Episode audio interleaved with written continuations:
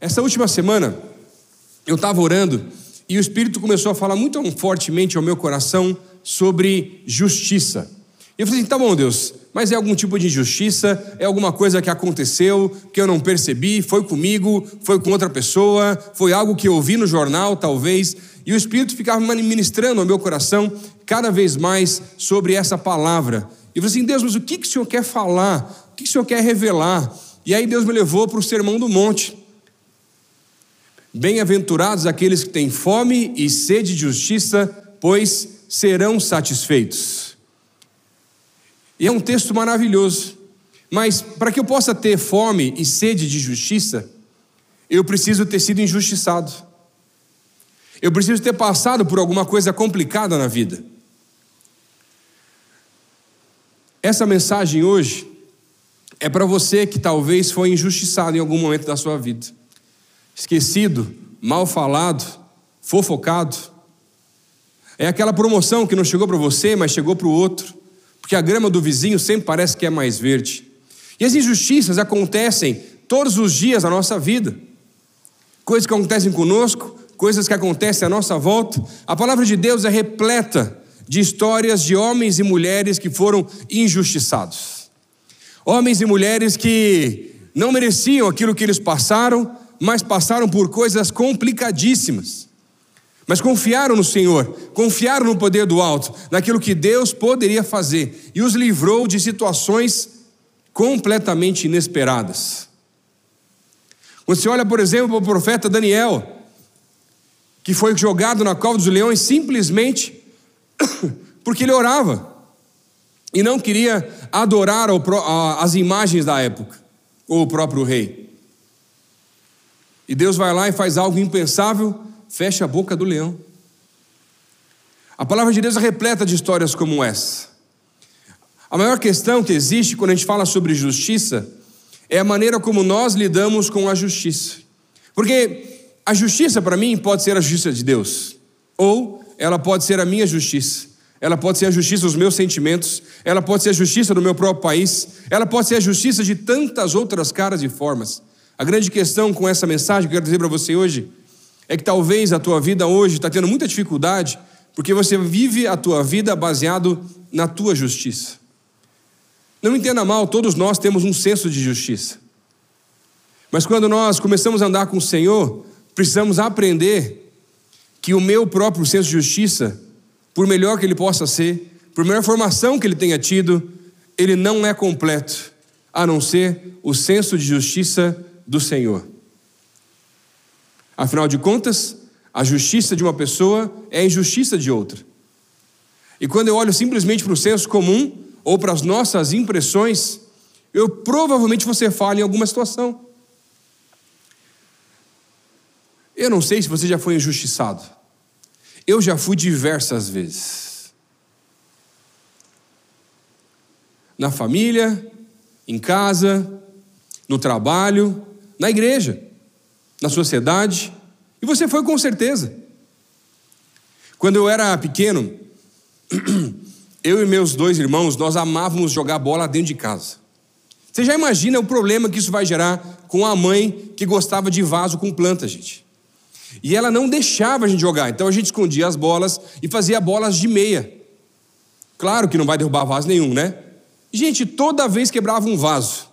E aí minha mãe, numa pedagogia espiritual, juntava os três filhos e colocava num sofá que tinha lá numa sala de casa e instaurava a inquisição materna naquele momento.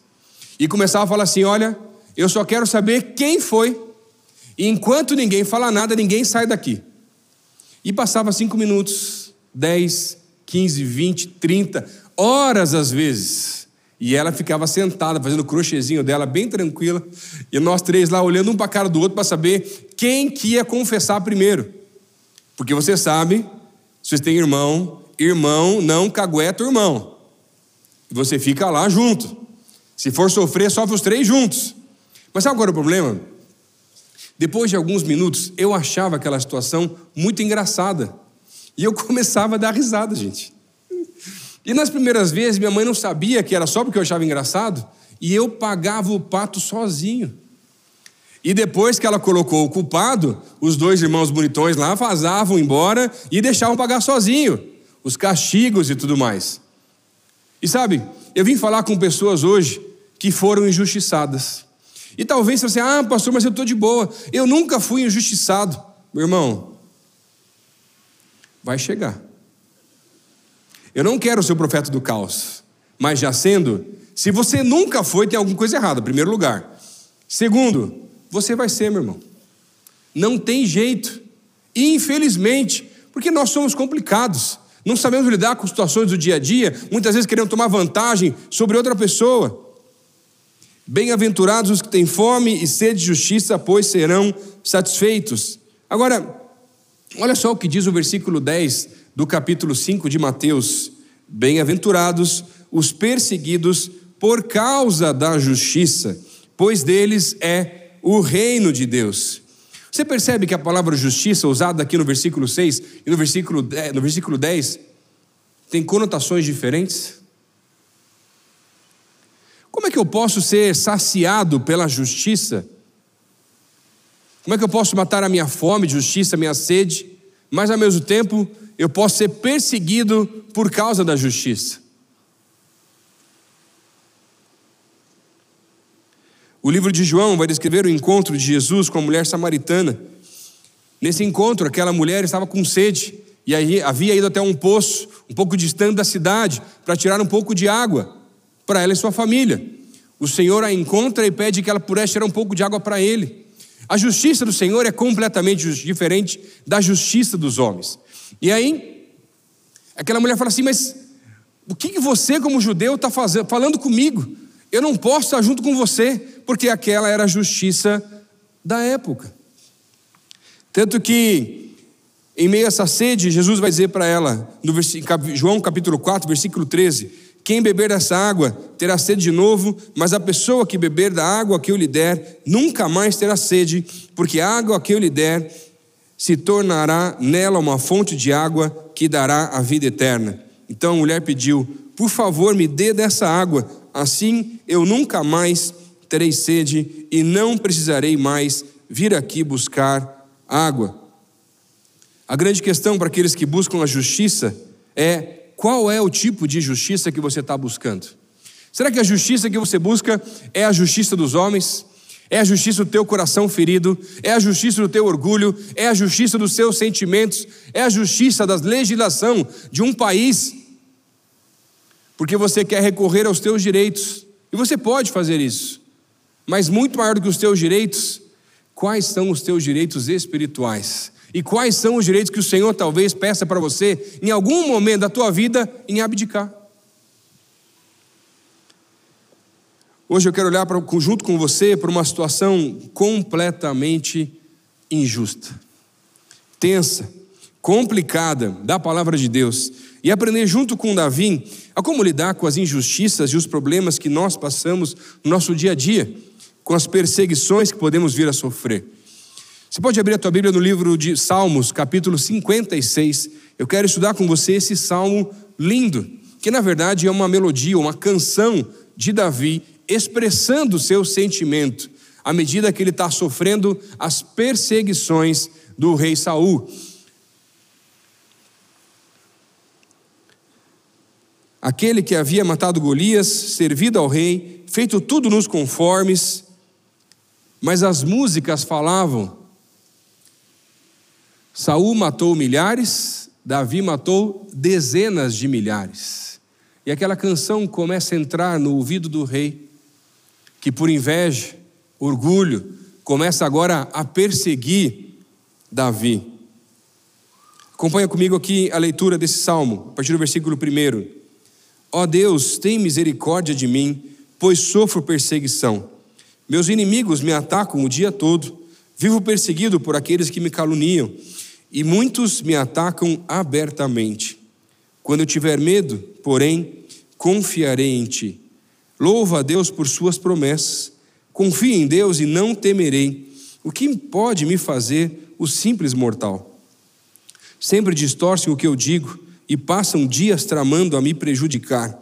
Reúnem-se para me espionar e vigiam os meus passos, ansiosos para me matar. Castiga-os pela sua maldade.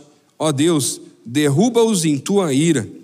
Conheces bem todas as minhas angústias. Recolheste as minhas lágrimas num jarro, e em teu livro registraste cada uma delas.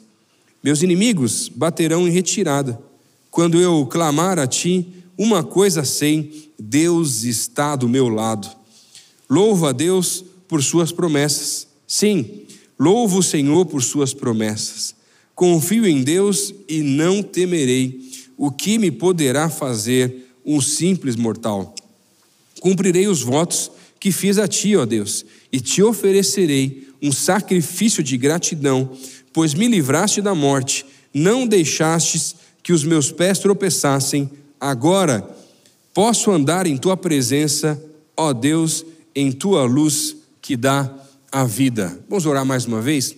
Deus, estamos aqui mais uma vez adorando o Senhor na tua casa e queremos pedir, Senhor, nos dá entendimento da tua palavra. Nos ajuda a entender, Deus, aquilo que o Senhor quer falar a cada um de nós, Pai. Existem várias injustiças que nós já passamos e muitas delas têm tantas vezes amargurado nosso coração e nos impedido de nos relacionar de uma maneira mais profunda com o Senhor, Pai. Eu quero pedir, Pai, nos ajuda hoje a entender, através da tua palavra, como nós podemos adotar a tua justiça como a nossa justiça, a tua orientação, Deus, como as nossas ações, e possamos sair daqui hoje renovados pelo Senhor, Pai. Por favor, Senhor, essa é a nossa oração no nome de Jesus. Amém.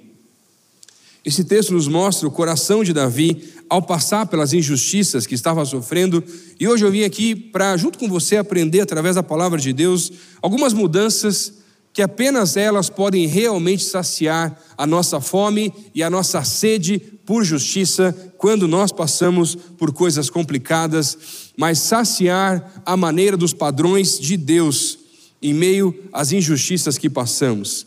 A primeira mudança que nós precisamos fazer na nossa vida para saciar a nossa sede de justiça é que o nosso padrão de justiça precisa mudar. Olha só o que diz ali o versículo 3, o versículo 4 desse texto. Quando eu tiver medo, porém, confiarei em ti.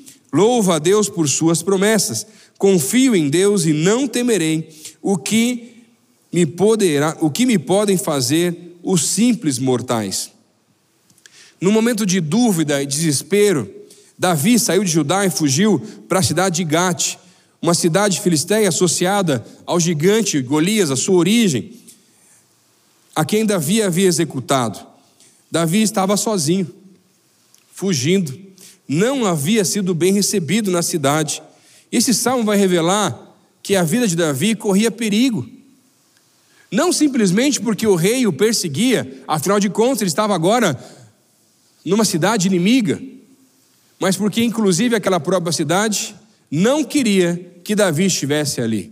E começam a conversar ou tramar, e por isso que no texto vai mostrar para nós de pessoas que estão espionando, querendo que ele vá embora, porque queriam, na verdade, entregá-lo para Saul. Um pouco antes desse salmo começar, tem um subtítulo desse salmo que vai falar sobre a pomba silenciosa em meio aos carvalhos. Não sei como aparece na tua versão, mas a ideia, quando isso é colocado, desse salmo de, do próprio Davi, que vai mostrar próprio Davi como essa pomba, inocente e meio a árvores grandiosas, monstruosas, passando por dificuldades. Algo muito interessante sobre a vida de Davi, que nós precisamos aprender junto com esse homem de Deus, é que ele aprendeu a não usar a sua própria justiça ou a força do seu próprio braço, mas usar a justiça de Deus para julgar as suas causas. São inúmeras as histórias que a gente pode ver, não só na palavra de Deus, mas na sociedade, ou até mesmo em filmes por aí afora, que vão falar de situações injustas que pessoas passaram e buscaram por vingança, ou buscaram seus direitos, e buscaram tantas outras coisas que geram tramas interessantíssimas, que muitas vezes nós estamos lá assistindo e torcendo por tudo aquilo. Mas o problema é que quando nós damos lugar às injustiças e deixamos aquilo gerar e crescer cada vez mais no nosso coração, nós tomamos atitudes que não são pensadas, que também se tornam injustas. Por exemplo, não sei se você já viu aquele filme Um Ato de Coragem do ator Denzel Washington, que conta a história de um pai que está tentando conseguir o transplante para o seu filho de coração, mas ele não tinha recursos, ele não consegue nem entrar na fila dos doadores. E aí, depois de tentar milhares de coisas, cansado, desesperado, com as injustiças que haviam crescido no seu coração, ele resolve sequestrar uma ala do hospital para tentar forçar aquela cirurgia. Mas o problema disso, por mais que a história pareça ser muito bonita, é que é uma injustiça gerando outra injustiça que gera uma outra injustiça. Mas esse não é o padrão de homens e mulheres de Deus, que confiam na Sua palavra, que confiam numa intervenção do alto para que algo sobrenatural possa vir a acontecer. E muitas vezes é isso que nós fazemos, nós buscamos a nossa justiça, a nossa maneira de resolver as coisas. E sabe, Davi havia percebido algo completamente diferente, porque os juízes da época não poderiam julgar a sua causa. A autoridade máxima do reino que ele participava era contra ele. Não existia polícia, juiz, advogado ou qualquer sacerdote da época que conseguisse livrar o próprio Davi das mãos do rei Saul. O povo da cidade queria entregar Davi para o, para o próprio rei. Ele não tinha a quem recorrer.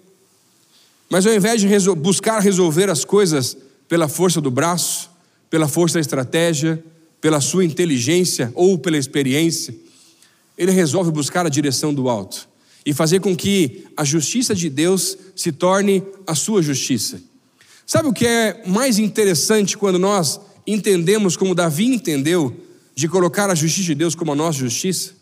Quando eu trago para a minha vida não mais a minha vontade ou a minha justiça, mas a justiça de Deus, Deus se torna o meu juiz. Ele é quem vai julgar as minhas causas. A sua palavra se tornam as leis que vão me dar validade. E o meu advogado não é nada mais, nada menos do que o próprio Jesus Cristo. E talvez você hoje aqui veio para esse culto e o que você mais precisa ouvir é: o Senhor precisa ser o meu juiz. Eu já tentei tantas coisas por aí afora, mas enquanto o Senhor não for o meu juiz, as coisas não vão se resolver. Davi tem que sair da cidade de Gate, se faz como louco para poder fugir, foge para a caverna de Adulão, onde ele começa a preparar o seu próprio pequeno exército. E com cerca de 400 homens, eles continuam fugindo de caverna em caverna, de cidade em cidade, da perseguição do rei Saul. Até que eles vão para uma caverna, em Engedi, e surge uma situação que a impressão que passa é que é uma justiça de Deus. Eles se escondem juntos, Davi com seus soldados, bem no fundo da caverna, e o rei Saul vai fazer as suas necessidades dentro da caverna, sem nenhuma proteção, sem nenhum soldado. E os próprios soldados de Davi começam a falar: Davi, olha lá, é agora, é a oportunidade que Deus havia dado, é aquilo que Deus já tinha mostrado, que você vai ser o rei dessa nação, é agora mesmo, você vai lá e mata logo Saul. E Davi podia ser levado pelas vozes dos seus próprios amigos e soldados, mas ele resolve viver pela justiça de Deus. E sabe que se era para que ele um dia fosse rei, era Deus que ia fazer ele ser rei, e ele não precisava usar a própria força. Então ele vai lá, bem de mansinho, e corta simplesmente um pedaço da capa de Saul. E volta a se esconder no fundo da caverna. Depois que Saul sai, ele sai também com os seus homens e ele mostra o pedaço da capa, dizendo: Olha, eu tive toda a oportunidade, mas Deus é o meu juiz, e eu não vou levantar a minha espada contra um homem de Deus que já foi ungido pelo Senhor. Mas sabe, muitas vezes as oportunidades aparecem para nós e nós acreditamos que todas elas vieram do alto, mas não consultamos ao Senhor para entender se aquela é a oportunidade ou não. Se a estratégia é diferente do que aquilo que nós esperávamos ou até mesmo imaginávamos. Quando você passa a usar a justiça sua própria e passa a viver agora a justiça de Deus, Deus se torna o seu juiz. E sabe, enquanto aqui vivemos o que a própria Bíblia vai descrever como olho por olho, dente por dente, ou um dos primeiros códigos de lei, que é o código de Hammurabi, Deus tem coisas muito mais antigas e muito mais profundas. Agora, os padrões de justiça de Deus não fazem muito sentido para a nossa sociedade. Como é que um judeu vai conversar com um samaritano? Como é que eu vou abençoar os meus inimigos? Como é que eu vou dar a outra face para alguém? Você quer viver pelos padrões do Senhor? Tem certeza? Os padrões do alto são abençoadores, mas eles não são tão fáceis assim de serem vividos.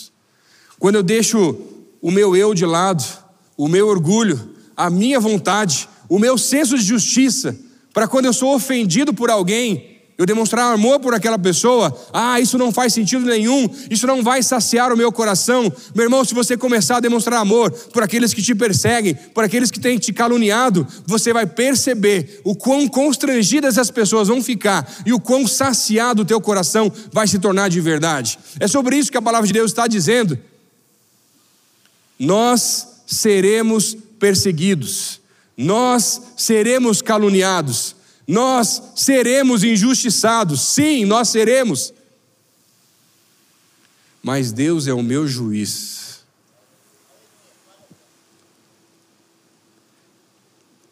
Quando eu trabalhava no banco e fui sair para vir trabalhar na igreja, para ser pastor, um bancário normalmente ele assina alguns acordos, né, com o sindicato. Você trabalha seis horas por dia, você assina um acordo com a própria organização você vai trabalhar mais duas horas por dia para fechar oito horas de carga de trabalho, mas você recebe por todas elas.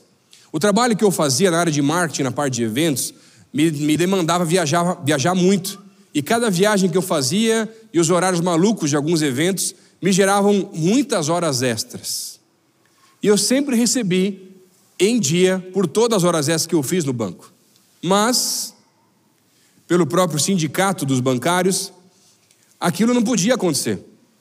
Então, existia uma conversa na área que eu trabalhava, que era o quê? Quando você sair do banco, junta tudo que você tinha de documento, junta as horas, pega algumas testemunhas, processa o banco e você vai ter uma causa certa, simplesmente porque você fazia horas extras. E eram muitas, gente. Você tem uma ideia, teve um mês de fevereiro que eu trabalhei 124 horas extras. E o mês é menor entre as viagens e eventos.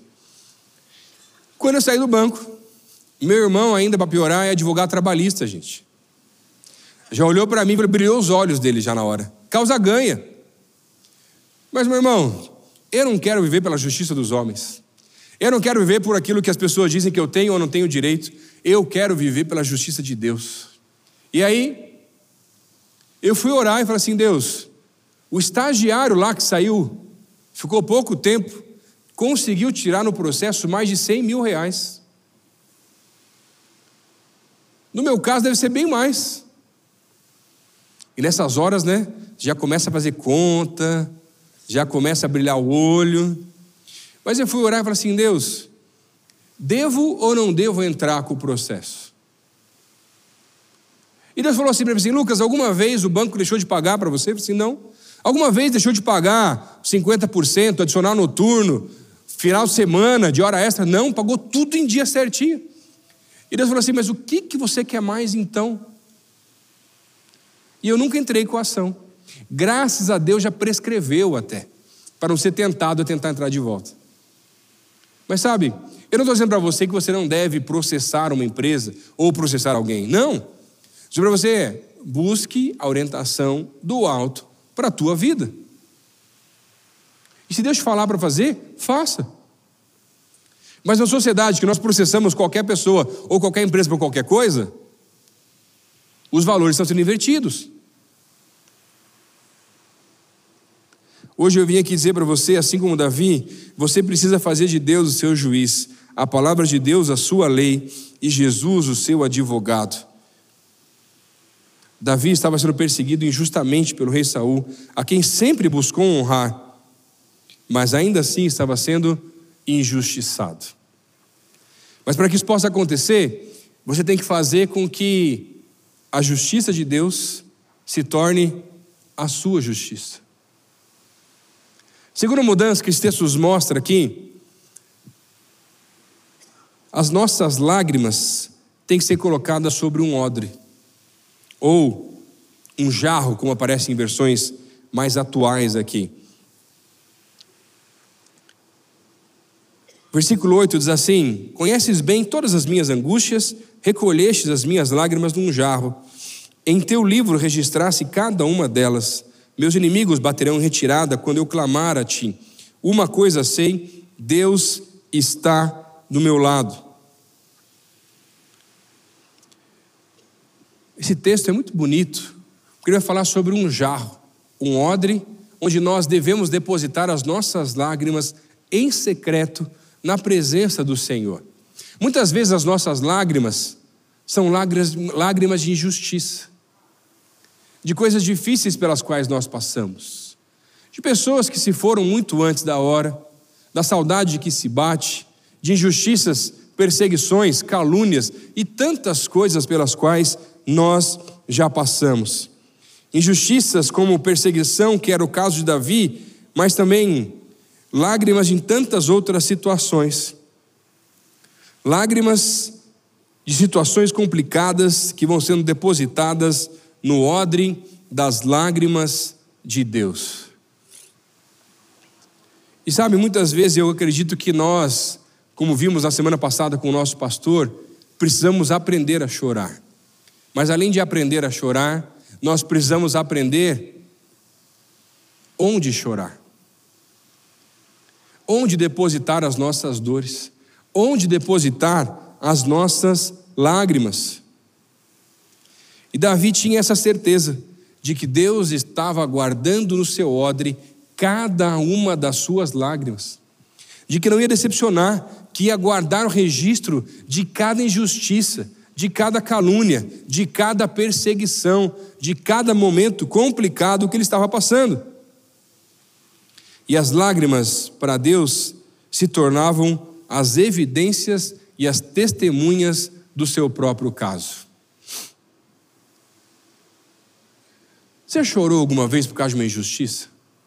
Você já teve raiva, ódio, porque alguém fez alguma coisa errada contra você? Quando eu estava indo no banco, eu lembro uma vez que eu estava é, organizando um camarote no Carnaval de Salvador, em meio do feriado de Carnaval, e no meio daquele evento, a minha chefe me liga, aqui de Curitiba.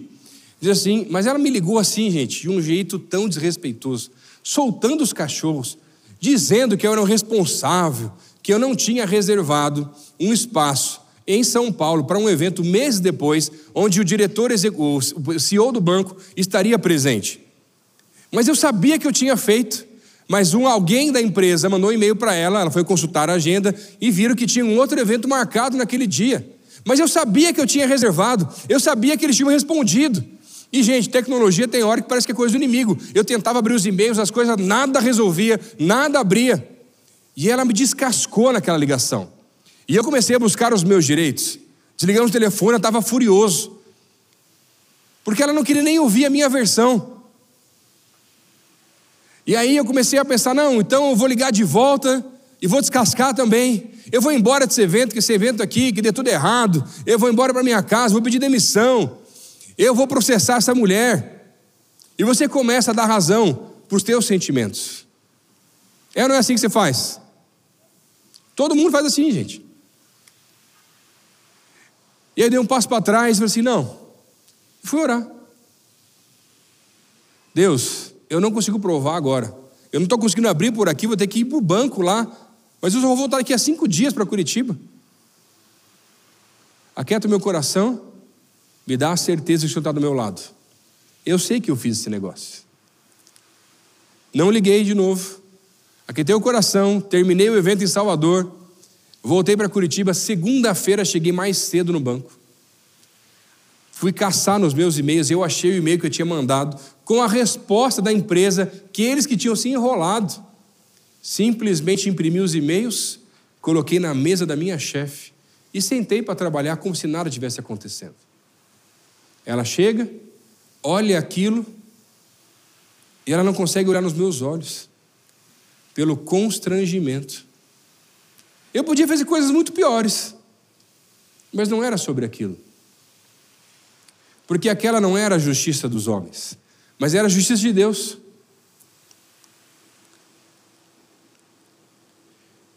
Sabe qual é o problema das nossas lágrimas, das nossas dores? E muitas vezes elas têm muita razão. É que muitas vezes as nossas lágrimas não são depositadas nos lugares certos.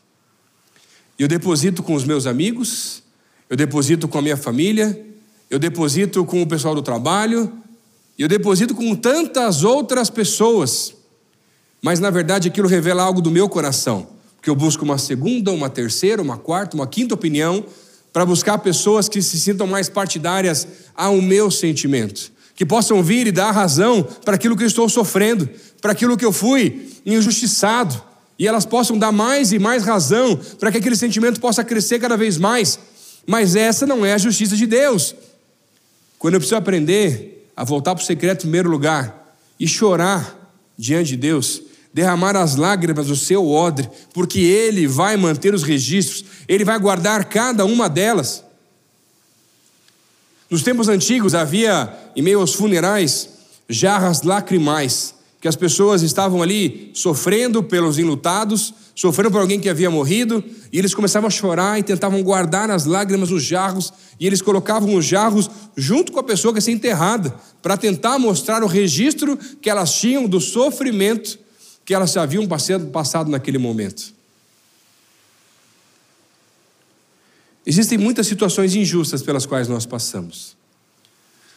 Algumas semanas atrás eu pude ter o privilégio de viajar com meu pai. Minha esposa precisou ficar em casa porque ela está terminando as coisas do mestrado. Então fui eu, meu pai e minhas duas filhas pequenas. E depois você fica um pouco mais velha, é tão difícil ter tempo de qualidade com os pais, até com criança pequena. Então, gente, meu Deus do céu, não é fácil. Só depois que dormem. Maria, você está tão cansado que você não aguenta mais também. Mas em meio à viagem, a gente foi conversando e foi tão gostoso. A gente riu, a gente chorou e contou das coisas do passado. Mas o pai me contou uma história que eu não sabia ainda. Eu sabia da história dele com a minha mãe, de como Deus tinha confirmado no coração dele, no coração dela, que Deus tinha dado uma palavra para ele. Mas naquele dia ele resolveu abrir um pouco mais o coração. Falou assim: filho, depois de alguns meses que sua mãe tinha falecido, eu continuei usando a aliança por muito tempo. Até que um dia eu fui para uma praia, sozinho. E aí Deus me visitou e falou assim: João, nome do meu pai, você precisa me perdoar. Eu falei assim: Deus, quem sou eu para perdoar o Senhor? O Senhor foi quem me fez, o meu Criador. Eu falei assim: não, João, você tem que me perdoar. Você nunca me perdoou pelo que aconteceu com a sua esposa. E por algumas vezes, essa injustiça que aconteceu, você me culpou também disso. Eu não sou o culpado, mas sou aquele que teve do teu lado em cada fase pela qual você passou. Mas é que Deus tinha dado uma palavra para meu pai quando ele pediu uma confirmação com relação a namorar ou não com a minha mãe. E Deus falou para ele assim, claramente: ela pode ser sua, mais você vai sofrer muito. Mas ele nem imaginava o que ele podia passar. E ele simplesmente respondeu para Deus assim: Olha, por ela vale a pena. Os anos se passaram, depois de 15 anos de casado, ela veio a falecer. E aí, naquela praia, ele falou assim: Tá bom, Deus, eu nem achei que eu podia te perdoar, mas eu te perdoo. Ele disse que aquilo tirou um peso das costas dele. E naquela hora, ele percebeu o amor de Deus para com ele, querendo até livrá-lo de coisas complicadas que ele podia vir a passar. E pela primeira vez, ele tira a aliança do dedo, enterra na areia da praia e consegue dar mais um passo na sua vida. Será que você tem colocado as lágrimas das injustiças nos jarros corretos? ou tem buscado muitas, tantas outras opiniões por aí afora. Eu não sei se já conversou com alguém amargurado e injustiçado, e já percebeu que aquela pessoa só fala sobre aquilo? Ela não tem outro assunto, gente. Ela quer justificar a sua dor. Mas esse não é o padrão divino. Bem-aventurados aqueles que têm fome ou sede de justiça. Bem-aventurados pode ser traduzido também como felizes. Felizes aqueles que foram injustiçados, que estão com fome, que estão com sede, mas acreditam e confiam que Deus é o seu juiz e no tempo certo ele vai chegar. Ele continua do nosso lado e nunca nos abandonou e não vai nos abandonar. Outro dia eu estava conversando com um médico numa viagem em São, em São Bento do Sul, um médico cristão, e ele falou assim: Pastor, teve um dia que eu estava fazendo mais uma cirurgia de tantas que eu faço de apendicite. Pastor, tem dias que eu faço mais de cinco, seis, e é uma coisa tranquila. E era um caso tranquilo de um menino, adolescente, eu estava lá fazendo cirurgia naquele menino, e eu não sei o que aconteceu, eu não sei explicar o que aconteceu. Houve algum tipo de complicação e eu não conseguia achar os sangramentos, e aquele menino estava quase vindo a óbito. E eu falei assim: Deus, isso é injusto. É um caso fácil de resolver, não é complicado. O que, que eu vou dizer para os pais desse menino? Aquele homem simplesmente tira as mãos dos meninos, começa a orar e fala assim: Deus, o Senhor é o meu juiz.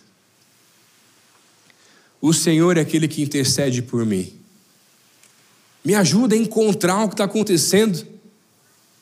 E Deus dá uma luz para aquele homem, ele consegue resolver a situação e aquele menino consegue terminar a cirurgia e voltar para sua casa. Onde você tem depositado as tuas lágrimas?